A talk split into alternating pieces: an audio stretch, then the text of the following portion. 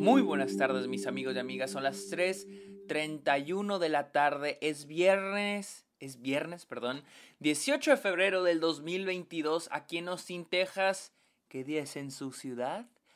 Bienvenidos a un nuevo episodio de Está este podcast donde yo les hablo de cine, de series, de la temporada de premios, de los festivales y otros temas relacionados al mundo del cine. Mi nombre es Sergio Muñoz. Recuerden seguirme en mis redes sociales, estoy como arroba el Sergio Muñoz en TikTok, Twitch, Twitter e Instagram. También cáiganle a Letterboxd, estoy como Sergio Muñoz Esquer en la plataforma donde estoy poniendo todas las películas que veo a diario. Y también los invito a que le caigan a Patreon, amigos. Cáiganle a Patreon o suscríbanse a Twitch a cambio de beneficios, beneficios exclusivos como videollamadas, watch parties, este, episodios exclusivos. Eh, ¿Qué más? ¿Qué más? ¿Qué más? Y ustedes pueden recomendar temas de los cuales me quieren escuchar hablar en el podcast. De hecho, ahorita más tarde, a las 9 de la noche, ahorita viernes, vamos a ver la nueva película de Masacre en Texas. Pinches vatos me van a obligar a ver esa chingadera. Pero bueno, así es este pedo. Así que cáiganle. Y último favor, por favor, amigos, vayan a Apple Podcast. No importa si escuchan Está OK en Spotify, vayan a Apple Podcast, busquen Está OK y dejen una review, una calificación al podcast. Amigos, Hablemos de Kimi, la nueva película de Steven Soderbergh, la cual ya está disponible en HBO Max. Protagonizada por Zoe Kravitz, Kimi trata la historia de Angela, una chica que habla, perdón, que habla, que trabaja para una compañía de tecnología. Eh, la versión de Alexa es Kimi, es la versión de Alexa, un este, asistente eh, virtual, virtual es la palabra, un asistente, este, llamémoslo un asistente virtual, no traigo la palabra en la cabeza, un asistente virtual como Alexa, de esos que le dices Alexa, pon música, Alexa es esto, Alexa lo otro.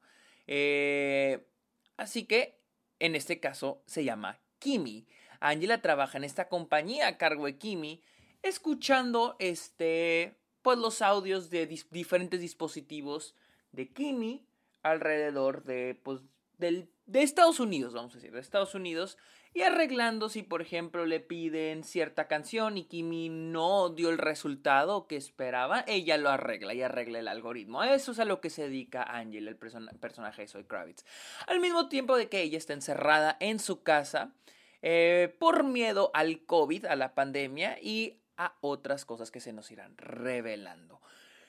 Todo inicia bueno, el, el, el incident, todo explota, la historia este, inicia ya bien, bien, bien cuando Kimi, perdón, cuando Kimi, cuando Angela, a través de uno de los dispositivos Kimi, escucha a una mujer en peligro. Y ahora que tiene que salvarla, tiene que buscar cómo resolver esto, reportarlo, etc, etc, etc. La verdad, no tenía expectativas muy altas de esta película, aunque es de Steven Soderbergh. Eh, no, no era como que la espera con muchas ansias, pero vi que tenía buenas, este, tiene buenas este, críticas, a mucha gente le está gustando, a la gente que siguió Letterboxd le gustó. Dije, pues le voy a dar una oportunidad. A un compañero de mi clase le gustó bastante. Y pues la vi y la verdad a mí me gustó muchísimo. Esta película es un matchup, una combinación de un chingo de tipos de películas. Tenemos la película de la persona que observa por la ventana y es testigo de un crimen, combinada con eh, persona que tiene que estar en una llamada con otra persona y ayudarla, ¿no? Tuvimos la de la de The Call con Halle Berry, tuvimos la de The Guilty. Em, también es una, también una combinación de poco Black Mirror de hasta dónde nos va a llevar la tecnología. Y les digo, un chingo de un mashup, hasta, hasta un toque de mi pobre angelito al final de la película, un Home Alone al final de la película. Y la verdad es excelente, me gusta cómo lo hace este Steven Soderbergh, porque a veces es muy difícil cuando es reinventar el género o combinar diferentes géneros. Lo hemos visto, hay muchos directores que hacen esto. Un ejemplo es Tarantino. Tarantino lo hace todo el tiempo. Agarra conceptos de otras películas y los combina y crea su propio estilo. En este caso, Soderbergh. A mí Soderbergh se me hace un director muy con un, un rango muy amplio sabe hacer muchas cosas, sabe abrirse a diferentes estilos, a diferentes tipos de película, y aquí lo demuestra nuevamente. Soderbergh hace un gran trabajo y combina muy bien todos esos temas y plasma muy bien, a mí me gusta cómo plasma eh, la idea, la adaptación de una película en tiempo de pandemia, que es lo que me gustó mucho, porque esa es una pregunta que yo me he hecho desde que inició la pandemia. ¿Cómo van a ser las películas en el futuro? ¿Van a retratar la pandemia? Y este es un ejemplo. Vimos, por ejemplo, creo que Chacha Real Smooth lo hizo, este, al final The Worst Person in the World lo hacen también. Creo que en Drive My Car al final de la película también sucede. Y esta es todavía, creo que ya la pandemia es un poquito más parte del mundo de la película. De que la película habla no solo, habla del tema principal de todas estas películas, que es el boyerismo. El boyerismo, pues. Voyeurism, que es en inglés, eh, que es la idea de ese placer de observar a otras personas, ¿no? Pero no solo, aquí algo que me gusta mucho, algo que agrega la película, no solo es el placer de observar pero también de ser observado. Me encanta el personaje del vecino de Ángela, me gustó mucho esa, ese agregado a todo el, mensaje de la película, que es el observar y el ser observados, ¿no? El creer que nosotros estamos observando a los demás cuando no nos damos cuenta que también nos observan. Incluso agregarlo con los dispositivos tecnológicos que tenemos hoy en día, Alexa, los celulares, las computadoras, eh, por, nos, por dónde nos observan. Y también el rol que las compañías gigantescas, estas corporativas como Amazon, como Apple, como Disney, eh, qué rol juegan en la sociedad actual. Y es de que la película es, es muy buena haciendo eso, lo logra muy, muy, muy bien. La fotografía, algo que voy a aplaudir es, número uno, la fotografía y el diseño de producción. Para mí siempre, por lo general, tienden a estar medio conectados, no 100%, pero aquí están muy bien conectados.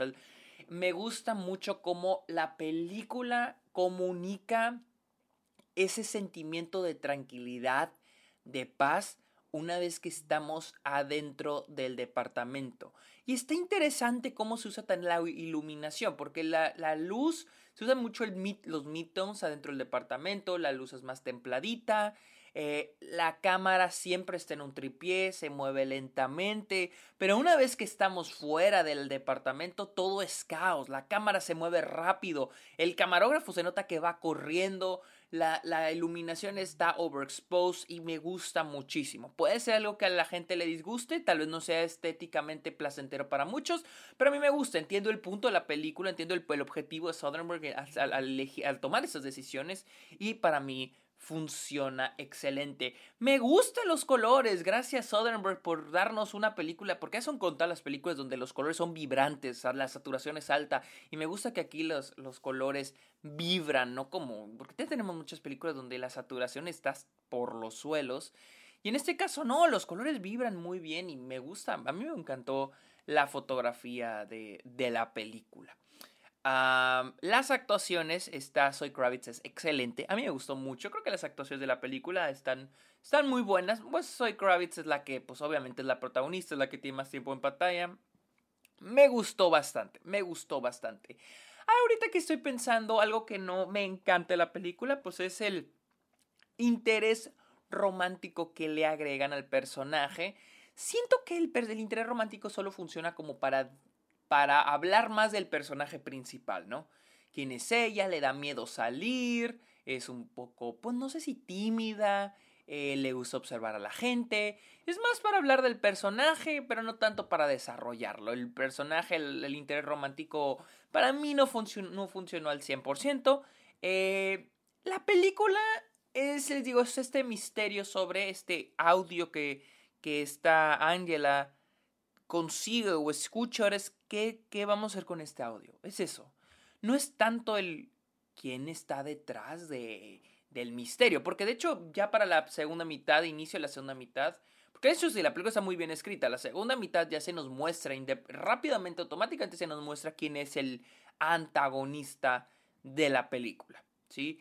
Y no es un, papel tan importante el, el, antagonista en esta película, es más los, los obstáculos que se le van a ir poniendo a Ángela. Y no es tanto, siento yo que el antagonista aquí no es tanto un individuo, pero más lo corporativo, lo burocrático. Entonces, eso es algo que me gustó y cómo Ángela se tiene que enfrentar con eso, ¿no? Y pues las consecuencias de el no hacer caso, de ir contra las reglas, de romper las reglas. Y es algo que me gustó mucho, no es algo de tener a un villano eh, físico, que sí lo hay, pero no juega un rol tan cabrón.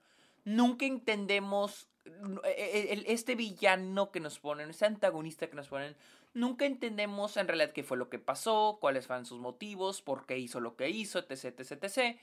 Y no es necesario, de hecho no siento yo que era necesario saber ese misterio, porque en realidad esto de quién, a quién le está pasando esta mujer, qué es lo que está pasando en ese audio que escuchó Angela, no, la película no trata de darle tanto énfasis a eso, sino a la idea de qué acciones tomar, qué es lo correcto, qué es lo correcto hacer, ¿no? Y el salir de tu zona de confort para ayudar a otras personas. Es otro tema que me gustó mucho la película, el ayudar a otras personas, ¿no? Lo vemos con Angela tratando de tomar cartas en el asunto de lo que está sucediendo. Lo vemos con el vecino de Angela. Entonces, es esto de salir de tu zona de confort para ayudar a otros. Es otro tema que, abarca la película. A mí me gustó, me gustó bastante.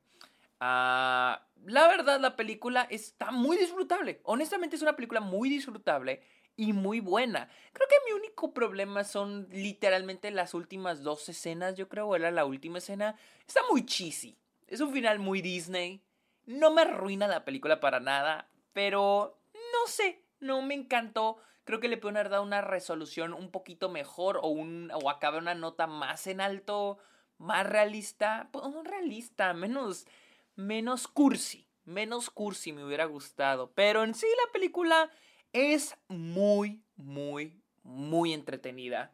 Muy interesante de ver. Y sí, este, nos ofrece algo nuevo. Me gusta mucho que Soderbergh, a pesar de que esto es, les digo, esta es una película que, que es un mashup de muchos tipos de películas, como les mencioné al inicio. Es, un, es una combinación de muchos subgéneros, exploitations de películas.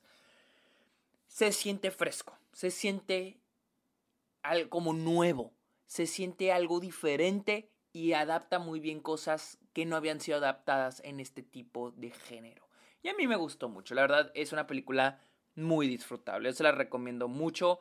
Kimi está disponible en este momento, ya está disponible en HBO Max para que la vean. Kimi, la nueva película de Steven Soderbergh. Amigos, recuerden seguirme en mis redes sociales como arroba el Sergio Munoz. Recuerden que estoy también en Letterboxd como Sergio Muñoz Esquer y cáiganle a Patreon. Amigos, muchas gracias por escuchar este episodio. Está ok, pórtense bien, los quiero mucho. Bye.